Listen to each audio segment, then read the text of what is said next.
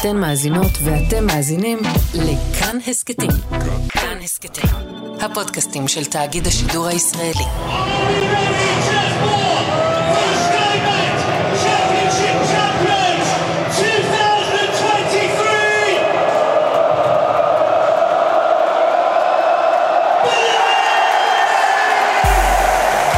היי, אני אורי לוי ואתם על שער הסכת הכדורגל של כאן ובבגול. הסיפור כנראה הכי גדול ומיוחד של עונת 2022-2023 באנגליה הוא מועדון הכדורגל של ברן.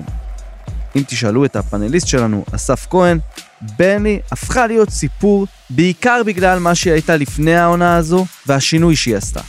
קבוצת כדורגל שמאופיינת בצורה ברורה מאוד. 4-4-2, מאוד לבנה. ברנלי זה העיר באנגליה שבה היה אחוז ההצבעה נגד הברקזיט הגבוה ביותר באנגליה. עיר עם, עם מוטיבים מאוד גזעניים אפילו, שזה התבטא גם בקבוצת הכדורגל שלה. שון דייץ' הרבה שנים השאיר אותה בליגה, אבל עם כדורגל מאוד מכוער, בלי החזקה בכדור, להעיף קדימה. כל הסטריאוטיפים של כדורגל אנגלי היו במועדון הזה. ואז, לפני שנה, בתום עונת 2021-2022, ברנלי ירדה מהפרמייר ליג לצ'מפיונשיפ, ליגת המשנה, ומשום מקום החתימה את וינסנט קומפני, עד לא מזמן בלם מנצ'סטר סיטי ונבחרת בלגיה, כמאמן. וינסנט קומפני, שהרבה שנים משחק תחת פפ גורדיולה, אימן לא בהצלחה מסחררת את אנדרלכט, והגיע לשם והחליט לשנות את הקבוצה לחלוטין.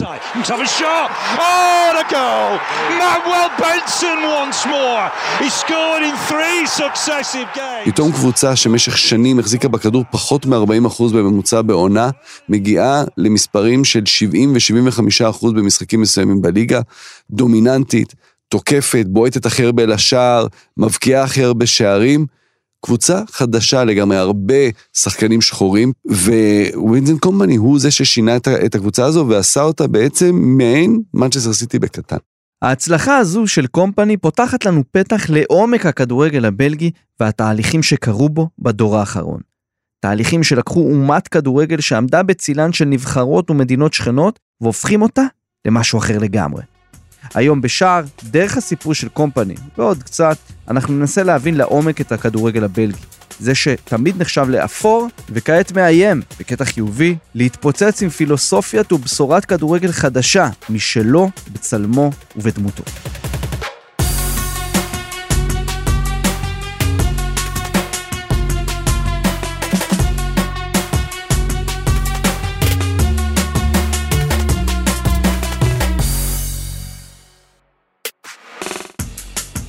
בלגיה, מדינה בארצות השפלה בצפון אירופה, כ-12 מיליון תושבים עם פילוג לשוני ואתני ברור. דוברי פלמית ודוברי צרפתית, שחיים ביחד זה לצד זה במונרכיה חוקתית ודמוקרטיה פרלמנטרית, עם פערי שפה ותרבות ניכרים, אבל תחת קורת גג אחת. בבלגיה יש גם אוכלוסיית מהגרים לא קטנה, שנובעת מהעובדה שבמהלך המאה ה-20, בזמן שלטונו של המלך לאופולד השני, היא שלטה בקונגו במשך קרוב ל-50 שנה. כמו שהזכרנו בפתיחה, התדמית של הכדורגל הבלגי בישראל ובעולם היא קצת שנויה במחלוקת. כמו בכל דבר בעולם, כדורגל הוא תמיד מראה לחברה ולמדינה שבה הוא משוחק. ובלגיה בעצמה התחבטה שנים בשאלה מי היא ומה היא. הם הולנדים? הם צרפתים? הם משהו מיקס? הם לא זה ולא זה? בתוך המדינה תמיד אה, ויכוחים פוליטיים חריפים על להתפצל, להישאר אחד, והכדורגל הוא בעצם מראה לזה. למעשה, המון זמן הבלגים נחשבו פחותים משכניהם וחיפשו אחר זהות כדורגל ייחודית משלהם. כדורגל בלגי, אין משהו שאתה אומר, זה כדורגל בלגי. בהולנד אתה יכול להצביע, בגרמניה, באנגליה, בצרפת, בוודאי באיטליה. אה, כדורגל בלגי לאורך השנים נחשב מאוד לכדורגל פיזי והגנתי. בעצם הכדורגל הבלגי מסורתית היה פחות יפה, נוצץ וסקסי מהכדורגל ההולנדי, ופחות מסודר מהכדורגל הגרמני, ובוודאי פחות אלגנטי ואתלטי מהכדורגל הצרפתי. בנוסף, גם לא היו כמעט מאמנים בלגים משפיעים. ארנסט האפל האוסטרי היה מאמן שהשפיע רבות על הכדורגל הבלגי, אבל למעט רמונד גוטלס, מאמן בלגי כריזמטי שאימן את הנבחרת בין שנות ה-60 ל-70, לא היה באמת מאמן בלגי משמעותי שעיצב את הכדורגל הבלגי במהלך המאה ה-20. ועדיין, שנות ה-70 וה-80 נחשבו לשנים טובות של הכדורגל הבלגי. הקבוצות הבלגיות הצליחו במפעלים האירופי באופן יחסי, הנבחרת הגיעה למקום שני ביורו 1980 ולמקום הרביעי במונדיאל 86, כשהשמות הבולטים היו מישל פרודום, פיליפ אלברט, אריק גרץ ואחרים. שוער ושחקני הגנה דומיננטיים שהיו אז במידה רבה הפנים של הכדורגל הבלגי. זה לא שלא היו שחקני התקפה בלגים אז, אבל שחקנים כמו לוק ניליס ואנצו שיפו היו היוצאים מן הכלל שאינם מעידים על הכלל. מי שהרוויחו מזה באופן לא בלתי מעניין היו גם שחקנים טכניים ומוכשרים ממדינה קטנה במזרח התיכון.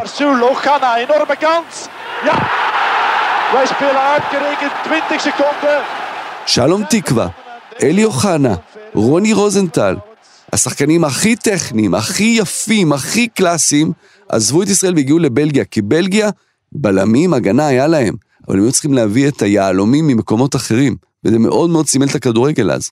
אגב, עד היום יותר מ-33 כדורגלנים ישראלים שיחקו בבלגיה.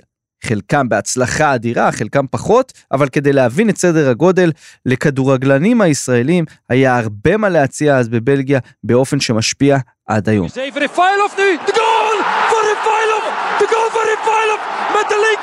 אם צריך לאפיין את הכדורגלן הבלגי עד אמצע העשור הראשון של שנות האלפיים, אחרי שהם עברו מונדיאל גרוע ב-98 וביורו הביתי בשנת 2000 בו עפו בשלב הבתים, אזי שהכדורגלן הבלגי הוא שחקן אפור. אבל כאמור, בשנים האחרונות יש שינוי אדיר בכדורגל הבלגי. יותר שחקני התקפה, יותר כישרון, והנה, קומפני שפתחנו איתו את הפרק מראה שאפילו מאמנים בלגים מתחילים לצמוח. אז מה קרה? שזה לא מעט סיבות, ואנחנו נעבור וניגע בכולן, אבל הכל עובר דרך מפץ גדול מאוד שנפל בשמי הכדורגל האירופי בשנת 1995, בזכות שחקן אחד מהליגה הבלגית שהיה פורץ דרך.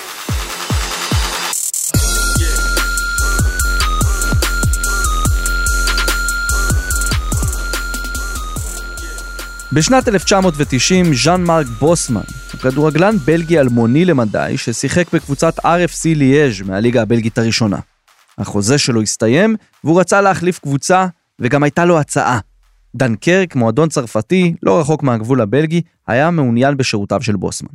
למרות זאת, בדנקרק לא הסכימו לעמוד בדרישת ליאז' לדמי העברה תמורת בוסמן, והבלגים מצידם סירבו לשחרר את השחקן לצרפתים. זה ימים של כמובן אה, התפתחות השוק האירופי המשותף, האיחוד האירופי, שבו אנשים באירופה מגלים שהחוקים מאפשרים להם לעבוד בכל מקום שהם רוצים ביבשת כאנשי היבשת האחת וכבר פתיחת הגבולות בעצם בין המדינות. והכדורגל נשאר מאחור. עד אז מועדונים מקצועיים בחלקים מסוימים של אירופה, למעט ספרד וצרפת, יכלו למנוע משחקנים להצטרף למועדון במדינה אחרת, גם אם החוזים שלהם פגי תוקף. בכדורגל עדיין השליטה הייתה של הקבוצות, לא מאפשרות לשחקנים לעזוב, היה את הכללים האלה, את החוקים של אה, מקסימום שלושה אה, זרים בקבוצה, אפשר לרשום ארבעה, שלושה יכולים לשחק. ובוסמן, שנשאר בעצם כלוא בשבי המועדון שלו, שמצד אחד לא הציע לו מספיק כסף ומצד שני גם לא הסכים לשחרר אותו לקבוצה אחרת, החליט לקחת את הסיפור לבית המשפט. אחרי שנים של דיונים, בשנת 1995, בית המשפט החליט, בוסמן צודק. ובית משפט אמר, הכדורגל לא שונה, וחוקי העבודה חלים גם עליו, שחרר אותו ובעצם פתח לכל הכדורגלנים ולכל המועדונים את האפשרות לעבוד עם אזרחות אירופית בכל מקום באירופה, בלי הגבלה של זרים. פסק הדין של בוסמן גרם לכך ששחקנים יכלו לעבור למועדון חדש בתום החוזה שלהם, מבלי שהמועדון הישן שלהם יקבל עמלה. שחקנים יכלו לסכם על חוזה מראש עם מועדון אחר בהעברה חופשית וללא תמורה, גם אם נותרו שישה חודשים או פחות בחוזה עם המועדון הנוכחי שלהם. זה היה Game Changer של ממש. ושינה את הכדורגל במובן הזה שהכדורגל הפך להיות הרבה יותר פתוח וקבוצות כבר לא מזוהות רק עם, עם המדינה שבה הם משחקים ועם לאום מסוים. פתאום צרפתים שיחקו באנגליה, גרמנים באיטליה, הולנדים בספרד, באין מפריע וללא הגבלה, ובשיח הכדורגל האירופי חוק בוסמן נחשב לרגע של שחרור, רגע שבעצם עיצב מחדש את הכדורגל האירופי כמו שאנחנו מכירים אותו כיום. סוג של מפץ גדול, כאשר בוסמן, הבלגי, האיש שעל שמו נקרא החוק, חוק בוסמן, הוא הגיבור שהוביל לפריצת דרך של ממש. הוא רוזה פארקס, שישבה באוטובוס ולא קיבלה את הכללים, הוא קיבל סטמפה אה, משפטית. עכשיו, הכל טוב ויפה, אבל לחוק בוסמן היו השלכות מסוימות, שלא בהכרח היו חיוביות בטווח הקצר. התופעה שהיטיבה עם כדורגלנים ישראלים שהפכו למוצר מבוקש בבלגיה בסוף שנות ה-80 הלכה והתעצמה, אבל ממש לא רק לישראלים. כדורגלנים זרים בכלל הציפו את הכדורגל הבלגי והביאו לפיחות משמעותי במעמד של השחקן המקומי, שגם ככה לא היה בשיא, וכמו שאמרנו, היה מוצר די אפור ובלי הרבה ביקוש מחוץ לבלגיה. העובדה הזו פגעה ישירות גם בנבחרת בלגיה, שאחרי ההדחה ממונדיאל 2002 בשלב שמינית הגמר, פשוט הפכה ללא רלוונטית במשך שנים. מונדיאל ב-2002, מונדיאל בא ב-2014. כלומר, הם לא היו שם. זה כמובן הוביל לביקורת גדולה.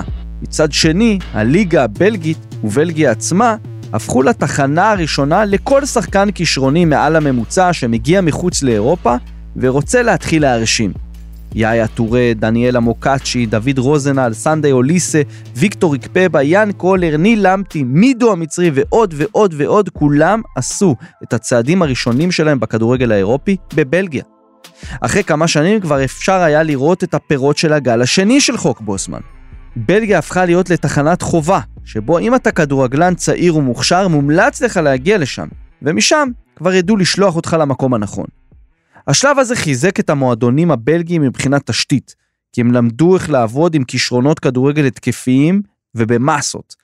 הם פתאום למדו איך לעבוד עם כישרונות מגוונים, מרקעים מגוונים, עם אוריינטציה התקפית יותר ופחות הגנתית ואפורה, ואיך למקסם את המשחק שלהם כדי למכור אותם בכסף גדול יותר הלאה. כי פתאום אתה מוכר שחקנים גם בסכומים גדולים, אז אתה יכול להשקיע אותו שוב אה, בפנים ולהביא עוד כישרונות. וגם השמות האלה מסמלים גם כמה בעצם אפשר להביא גם כישרונות גדולים לצד שחקנים פחות מוצלחים. עוד דבר שקרה לצד בוסמן, והוא גם משמעותי מאוד, mm-hmm. ב-1997 בריסל הוכרזה בעצם לבירה של אירופה. כל המוסדות של האיחוד האירופי הוקמו בבריסל כמקום מרכזי אחד, וזה גם, אז בבוסמן זה מאוד מאוד פתח את הכדורגל האירופי למדינות, פתח את הגבולות. אבל האיחוד האירופי שהשתכן בבריסל, הפך את בריסל עצמה, ובעצם את בלגיה, כי בריסל גם כבירת בלגיה, למקום ש... מארח לתוכו אנשים מתרבויות שונות, ממקומות שונים, אנשים בדרך כלל ברמה מאוד גבוהה, כי זה כל המוסדות אה, הכי גבוהים והכי חשובים של, של האיחוד האירופי. ובזה היה בעצם פתח לאיזשהו ליברליזם ש, שמחבק לתוכו שחקנים גם ממקומות שונים. למעשה, החזון של האיחוד האירופי קיבל ביטוי של ממש בכדורגל הבלגי בזכות חוק בוסמן. אבל זה היה מורכב, וזו הייתה רק ההתחלה.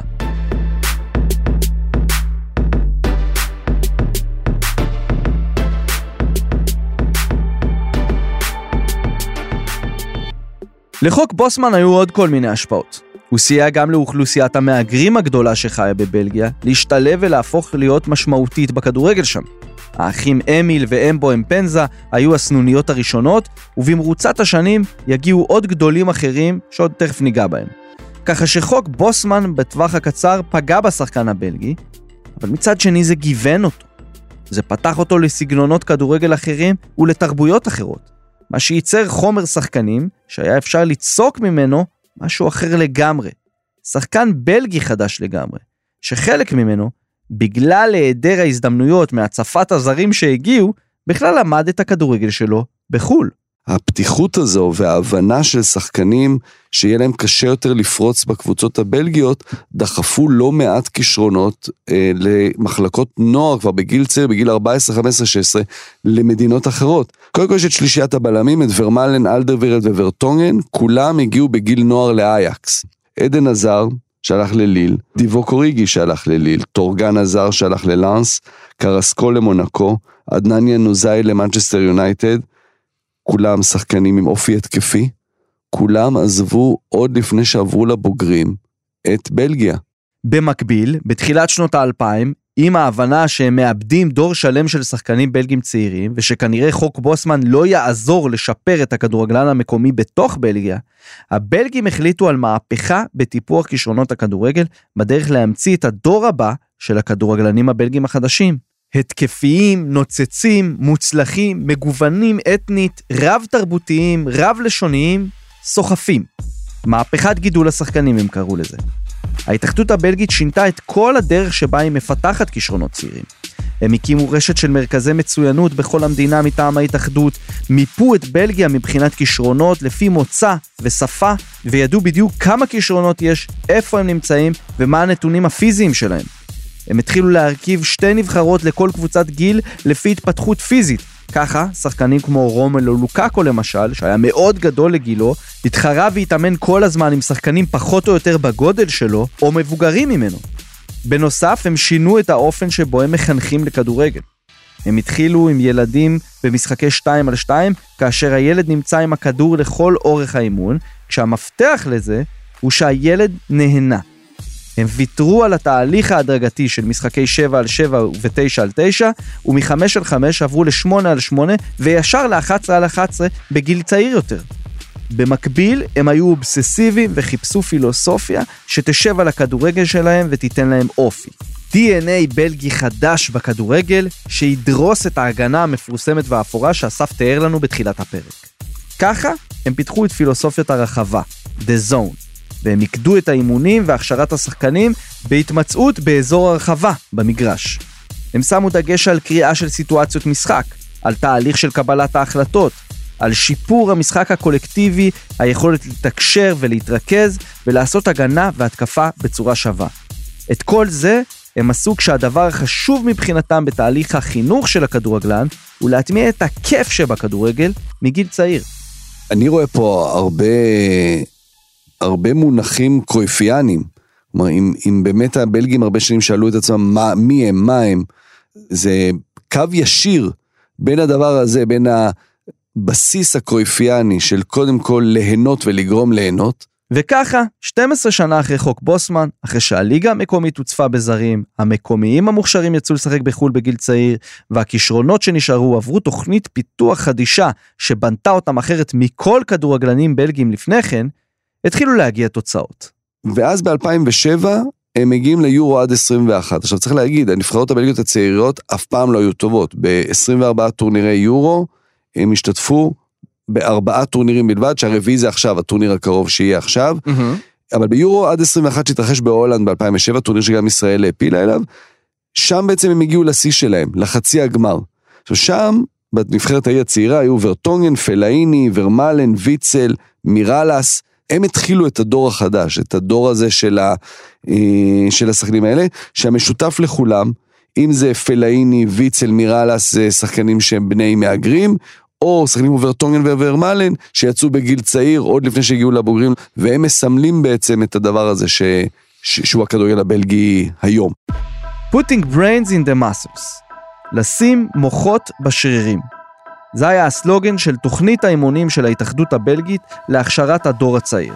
וכשחושבים על קריירת המשחק של וינסנט קומפני, איתו פתחנו את הפרק, כנראה שאין משפט שמגדיר אותה טוב יותר.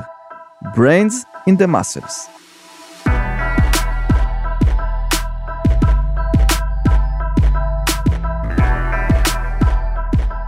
בתקופתו כשחקן וינסנט קומפני לא היה כדורגלן רגיל. הוא עבר לא רק בכדורגל, אה, מבחינת המשחק וסגנון המשחק, את השינויים שהוא עבר מקשר אחורי לבלם. אה, הוא הגיע להמבורג בתחילת הקריירה, והוא קיבל את החולצה מספר 10. שהוא קשר אחורי, כי ראו מגיל צעיר אה, את המנהיגות שבו, את הבנת המשחק, וגם מבחינה מנטלית הוא עבר הרבה מאוד דברים, כמו עם אימא שחלתה בסרטן והלכה לעולמה, ואז אחותו חלתה במחלה וגם הייתה שם התמודדות מאוד מאוד קשה, כשהוא בעצם עלה לבוגרים באנדרלכט, זה קרה בגיל 17, אה, מיד בעונה הראשונה הוא זכה בתואר השחקן הצעיר, והוא גם זכה בתואר נעל האבוני. האבוני זה תואר שנותנים בבלגיה לשחקן האפריקאי או ממוצא אפריקאי הטוב ביותר. קומפני היה שחקן מיוחד, מאוד, לאורך כל הקריירה שלו. לראיה, קומפני הוא מבין כדורגלני העילית הבודדים שתוך כדי הקריירה עשו תואר, MBA, תואר שני במנהל עסקים. כדורגלן שחור, משכיל ומוצלח, די רחוק ממה שהייתה התדמית של הכדורגל הבלגי עד לפני עשור וקצת. שפעם היה ברור שהשחקן המוביל, השחקן המצטיין הוא השחקן הלבן, הבלגי, הרבה שנים גם אה, זה היה שחקן כנראה ממוצא פלמי, שמגיע מהצפון, היה mm-hmm. עשיר יותר, המשכיל יותר. אבל קומפני גם הגיע ממשפחה של פורצי דרך. רק ב-2018 אבא שלו, פייר קומפני, הפך לראש העיר האפריקאי השחור הראשון בבלגיה, שנבחר לעמוד בראשות חנס הורן עד 2022.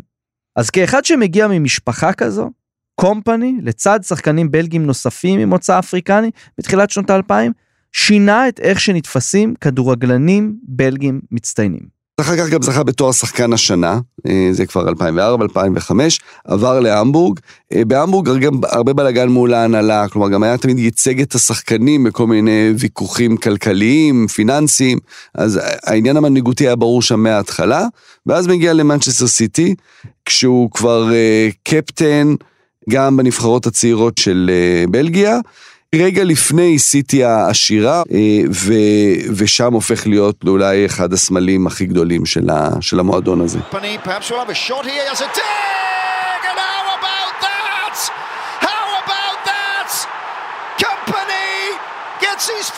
אחד מרגעי השיא בקריירה של קומפני זה הגול האליפות ההוא. בעיטה 25 מטר שהלכה מתחת למשקוף פנימה, גול אליפות. That could be the best goal company will ever score in his career, and what a moment to get it. Just looked up. גול האליפות זה טוב ויפה, אבל האיכות האמיתית של קומפני באה לידי ביטוי בתכונה הבולטת שהייתה לו כשחקן, שהעונה, עם ההצלחה בברנלי, רואים אותה גם באיך שהוא מאמן כדורגל. מנהיגות. יאן ורטונגן, ששיחק עם קומפני כשהאחרון היה קפטן בנבחרת, התארח בפודקאסט הולנדי חשוב בשם פוטבול איז לייף, ודיבר על זה. מדבר על זה שהמנהיג הכי גדול שהוא הכיר בחיים שלו, זה היה וינסנט קומפני. שכשהוא מתחיל לדבר, כולם שותקים. כי מבינים שהוא יכול לתרום להם לא רק בכדורגל, אלא בכל דבר בחיים, וכשקומפני מדבר, כולם שותקים, וכולם זה אומר כולם, אומר בנבחרת למשל, אז יש, אה, בטח בעשור הזה של בלגיה, אה, אה, לוקאקו, דה ברייני, עדן עזר, יש הרבה מנהיגים, אבל אחד, כשהוא מדבר, כולם שותקים, וזה קומפני. עכשיו, את כל הדברים האלה קומפני לוקח איתו לקריירת אימון שנמצאת בהתחלה שלה, אבל נראית מבטיחה ביותר.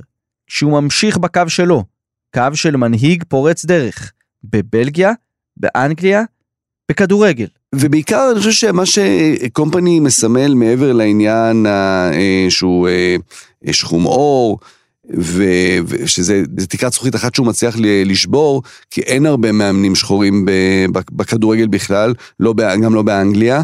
אין הרבה מאמנים בלגים לאורך ההיסטוריה שהופיעו בבמה הכי גדולה. בעונה הקרובה קומפני יהיה המאמן הבלגי הראשון בסצנה המובילה בכדורגל העולמי, הפרמייר ליג. הוא כמנהיג הבולט והמוביל בדור הכי מוכשר שיצא מהכדורגל הבלגי, קומפני הוא גם הראשון שהופך למאמן, ופתאום נראה שהוא מביא איתו בשורה חדשה. ולמרות שבעולם הכדורגל נהוג להסתכל על הדור הבלגי הזה קצת באכזבה, עם היעדר זכייה בתואר על אף סוללת שחקני העל, ייתכן וקומפני מסמל את ההתפתחות הבאה והייעוד האמיתי של הדור הזה. את גרסת ה-2.0 של דור הזהב הבלגי. גרסה שאולי תבוא לידי ביטוי, בהצלחה גדולה יותר, דווקא מאחורי הקווים. אבל כדי להבין ולבדוק את זה לעומק, צריך לצלול רגע ולבחון את דור הזהב הבלגי מקרוב. ולתהות האם הוא בכלל אכזבה כמו שנהוג לחשוב.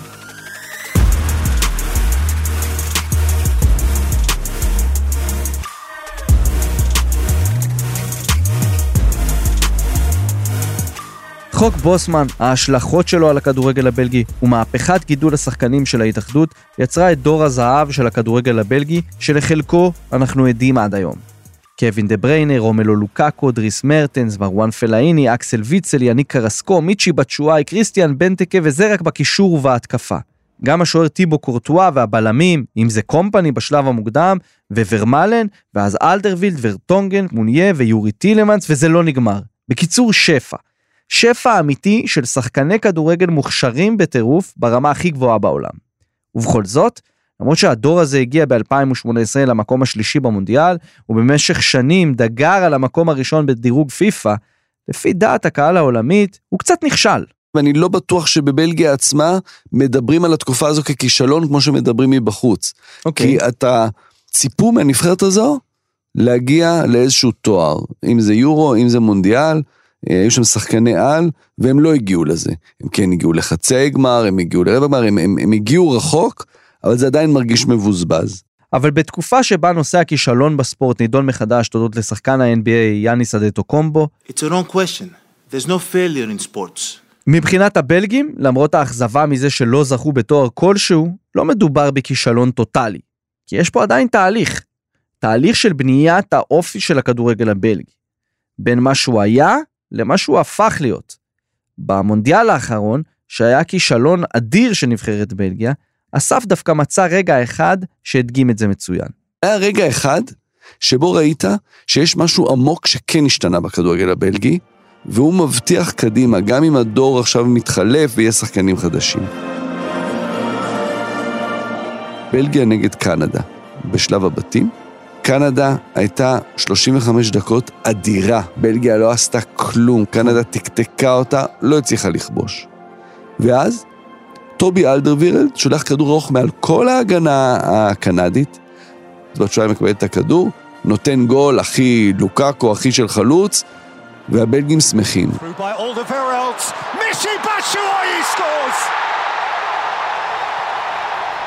עכשיו זה הרגיש הכי שוד והכי... הנבחרת המנוסה באה ו... ובאמת כובשת שער מול הנבחרת התמימה והנאיבית. באותה שנייה שנכבש השער הזה וכולם חוגגים, רק אחרי זה שמו לב לזה, באותו זמן, בזמן אמת, אף אחד לא ראה את זה. קווין דה בריינר רץ לרוברטו מרטינס ואומר לו, אנחנו לא יכולים לשחק את הכדורגל הזה. אנחנו לא יכולים, תגיד להם שיפסיקו עם הכדורים הארוכים האלה. עכשיו, אלדר וירלד, שבישל את השער, ראה את זה, רץ גם הוא למרטינס והתחיל שם ריב בין אלדר וירלד לדה שאלדר וירלד כועס עליו שהוא לא מפרגן על השער, ודה בריינה אומר לו, זה לא הכדורגל שלנו. כל זה במונדיאל, כשהם מבקיעים 1-0 במשחק שהם לא טובים בו. כמובן שאחרי זה גם יצא שכל האווירה בחדר ההלבשה לא הייתה טובה, והיו שם, הייתה, הייתה מתיחות אמיתית בין הבלמים, הוותיקים, המנוסים יותר, אלדווירד ורטונגן, לדה בריינה. אבל זה כן מסמל משהו, שברגעים האלה, המוח, שזה דה בריינה, שקומפני הוא לגמרי חלק מזה, מהכדורגל הזה, אומר, אנחנו צריכים גם ליהנות מכדורגל. איפה הפאן? אוקיי, נתנו גול במונדיאל, זה רגע שיא, אנחנו אמורים לשמוח. אבל זה לא הכדורגל שאנחנו משחקים, לא הכדורגל שאנחנו רוצים לשחק. ההתנגשות הזו בין שני מרכיבי האופי שבונים את הכדורגל הבלגי בהווה, מרמזת למשהו גדול יותר. שיכול להיות שייצא מדור הזהב של הכדורגל הבלגי, שקומפני הוא רק השגריר הראשון שלו, שעומד על הקווים ומדריך קבוצות כדורגל באירופה. יכול להיות שהדור הזה, ששאב מהעבר, מחוק בוסמן, מהכדורגל האירופי, מרעיונות הולנדים, גרמניים וצרפתיים, והיה חלק ממהפכת יצור כישרונות פורצת דרך ושונה בכדורגל האירופי, אולי לא יזכה בתואר משמעותי, אלא יתפוצץ דווקא בצורת מאמנים.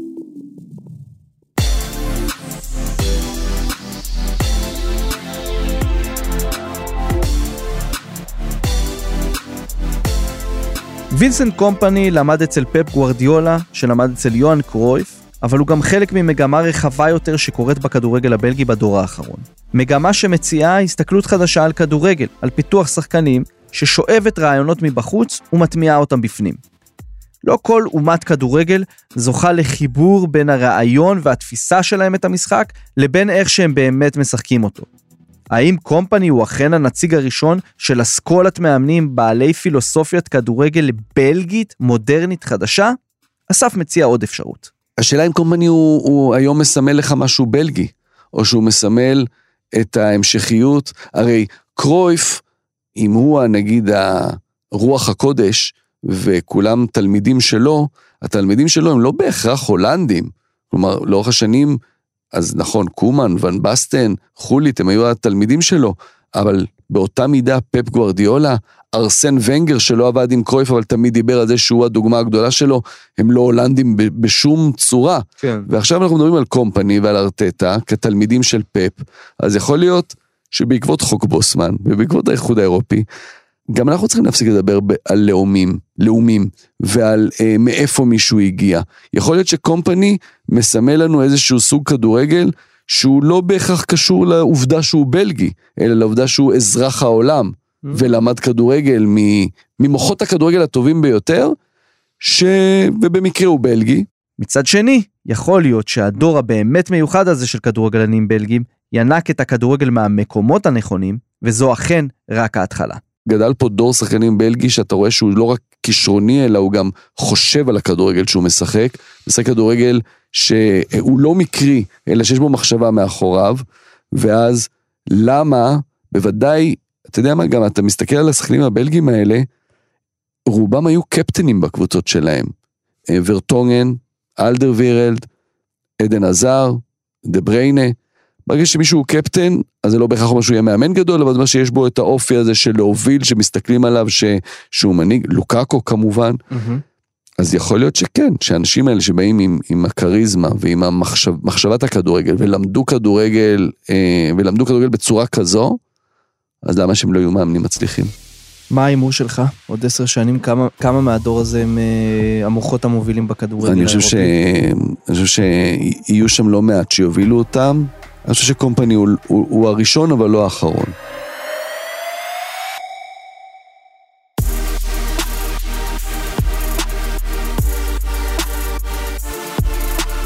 זה היה השער שלכם לווינסנט קומפני, לכדורגל הבלגי, ולאסכולת הכדורגל החדשה שמתפתחת בו.